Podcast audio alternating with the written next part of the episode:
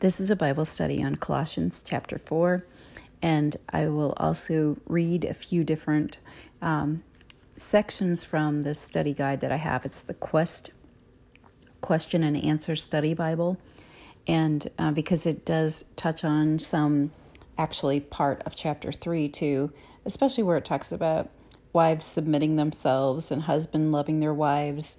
A lot of people, that's some of the top 100 most asked questions, and then also about slavery. So I'm going to read what the um, the Bible, um, the study Bible that I have, how it responds to those topics and questions that people have asked in the past. So as soon as I finish reading this, I will go to those questions and answers in there in the study Bible. So here are the further instructions for people who have chosen to live in Christ. Devote yourselves to prayer, being watchful and thankful. And pray for us too, that God may open a door for our message, so that we may proclaim the mystery of Christ, for which I am in chains. Pray that I may proclaim it clearly as I should. Be wise in the way you act toward outsiders. Make the most of every opportunity. Let your conversation be always full of grace seasoned with salt, so that you may know how to answer everyone. So, what is this salty conversation for a Christian? Salt is a good metaphor for Christian conversation and behavior. As salt improves taste, what believers say and do should likewise leave a quote good taste for others. As salt preserves food, Christians should likewise influence others for eternity, preserving them with their grace filled lives. Followers of Christ should be courteous, honest, and compassionate, exhibiting the fruit of the Spirit, which is found in Galatians chapter 5, verses 22 through 25. So then going back to the final greetings that, that Paul gives.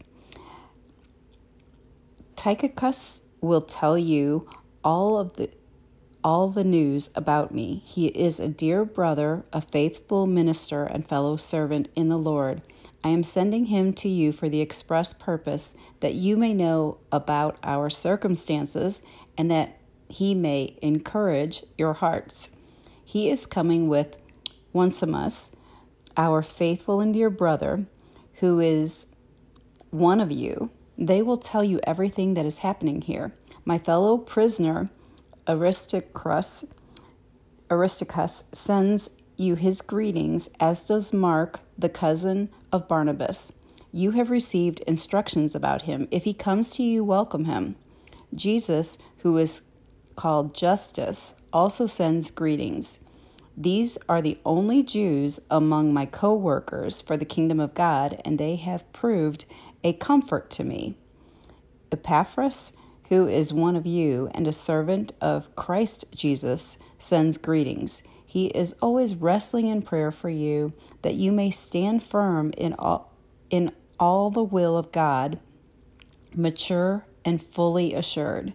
I vouch for him that he is working hard for you and for those at Laodicea and Hierapolis.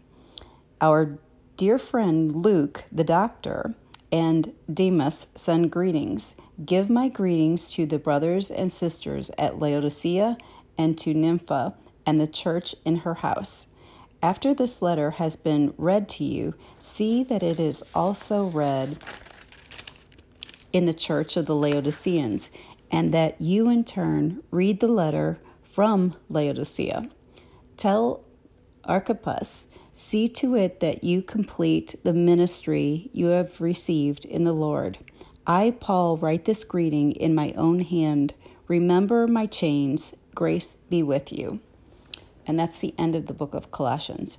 But there were a couple things that um, Paul had talked about that bring about questions, and the study guide that I have has responses to those questions. So I'm going to go ahead and read those. So, why doesn't the Bible condemn slavery?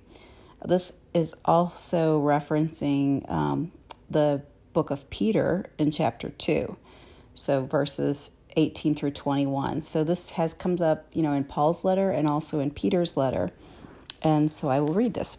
Why didn't Peter tell masters to set their slaves free? Why did he instruct slaves to submit? Part of the answer can be found in Peter's focus. He wanted first to give his readers a Christian perspective. Oh, shoot. I lost my page. So, getting back to uh, the Bible condemning slavery. Why doesn't the Bible condemn slavery? Why didn't Peter tell masters to set their slaves free? Why did he instruct slaves to submit?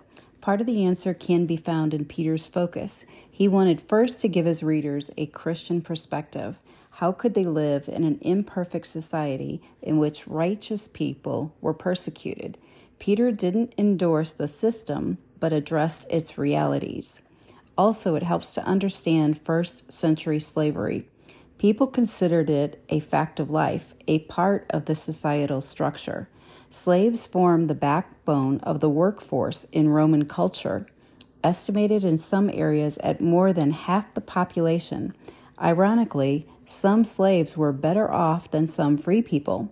Often, quote, professionals, such as teachers, doctors, and civil servants, were technically slaves. For these reasons and others, slavery was typically viewed as a morally neutral. We are justifiably angered, however, by the accounts of the 19th century American slave trade. It tore families apart and robbed people of their freedom and dignity. Many in Peter's day were equally offended by the cruelty of some slave owners, though those offended were in the minority. While the New Testament did not specifically condemn, condemn the institution of slavery, it clearly taught that violence and oppression are wrong. Society gave owners the legal right to beat this is society. Society gave owners the legal right to beat or even kill their slaves for minor infractions. The New Testament, by contrast, revoked the license slave owners had to mistreat their slaves. Abusive masters would be accountable to God for their actions. That's in Ephesians chapter 6 verse 9 and Colossians chapter 4 verse 1. On the other hand, Slaves were to respect and submit to their masters. That's found in Ephesians chapter 6 verse 5 through 8, Titus chapter 2 verses 9 through 10. The goal was to change relationships within the existing system for a master and slave to treat one another as as brothers was revolutionary. And that's from Philemon um, verses or chapters, I guess, 12 through 17 with its emphasis on spiritual freedom, the New Testament planted the seeds that later convicted 19th century society of the oppressiveness of slavery. People came to see that Jesus values every person. He died for the master as well as the slave, the tyrant as well as the oppressed, the wealthy as well as the poor. Then the other topic was about wives submitting to husbands and so forth. So this is addressed here. Isn't it chauvinistic to teach wives to submit? And that's referencing um, chapter 3 of 1 Peter, verses 5 through 6. But this was also in what we just read in Colossians, so it addresses that as well. So, women in the first century had no legal rights and very little public influence. How then could they influence their unbelieving husbands to believe in God? In spite of such disadvantages, wives could still have a profound impact on their husbands. They could speak loudly for Christ, not necessarily through words, but through their behavior and Christ like character. Inferiority is not, is not implied by the command to submit. The type of submission commanded here is one of role or function necessary for the orderly operation of the home. Direct confrontation, though sometimes necessary, might put husbands might put husbands too much on the defensive.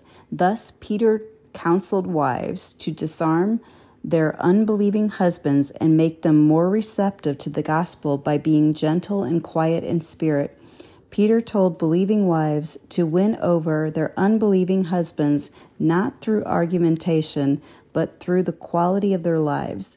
Actions speak louder than words. These verses have sometimes been abused, as have wives. The Bible doesn't say that husbands have a license to be domineering, abusive, controlling, tyrannical, or dictatorial. It doesn't say that wives are prohibited from expressing themselves, thinking independently, or cooperating in decision making that affects the couple and the family. Biblical submission should not be separated from biblical responsibility. And that's found in verse 7, Ephesians chapter 5, verse 25, Colossians chapter 3, verse 19. See the article, What Does the Bible Mean About Wives Submitting to Their Husbands? And I will read that next. Um, some dismiss these verses in the New Testament as the chauvinistic rhetoric of the first century, but such a view misses the whole servant spirit of Christianity.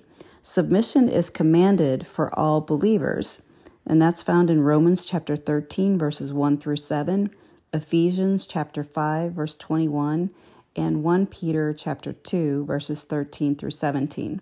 Not just wives a submissive spirit runs counter to society's values, and it always has. That's found in Mark chapter 10, verses 42 through 45. However, it remains God's standard for all believers, male and female, young and old, for all time. And that's found in Ephesians chapter 5, verse 21, and uh, Philippians uh, chapter 2, verses 3 through 8. So then going to the next question that says, What does the Bible mean about wives submitting to their husbands? And that's found in, it's covered in Ephesians chapter 5, but it was also covered in Colossians chapter 3. So the Bible isn't saying that husbands have license to be domineering, abusive, controlling, tyrannical, or dictatorial. It doesn't mean that wives shouldn't be allowed to express them themselves, think independently, or cooperate in decision making that affects the couple and the family. Ephesians 5 22 through 24 teaches mutual submission. Husbands and wives are to live in an attitude of humility and service to one another, and together, as well as individually, they are to be in submission to Christ. The word submission takes on a positive meaning as we understand the loving God who becomes the source for all authority. When a husband willingly submits to the loving authority of Jesus Christ, he treats his wife with the same sacrificial love that Christ displayed to his bride, the church. When mutual submission is practiced, husbands and wives embody the humble servanthood that epitomized Christ's earthly obedience even to the point of death we see an example of submission at work in the Trinity. Jesus the Son willingly submitted to the Father because Jesus knew the Father loved him. Similarly, the Holy Spirit willingly submits to Jesus and exalts Jesus in everything he does. While Jesus and the Holy Spirit willingly exercise submission in their relationship with the triune God, they also act as co equal members of the Godhead. Their willing submission doesn't mean one person in the relationship is less important than the other. The same is true in a marriage relationship. Matthew Henry wrote, The woman was made out of Adam's side. She was not made out of his head to rule over him, nor out of his feet to be trampled upon by him, but out of his side to be equal with him under his arm to be protected, and near his heart to be loved. And that wraps up Colossians chapter 4 questions and answers.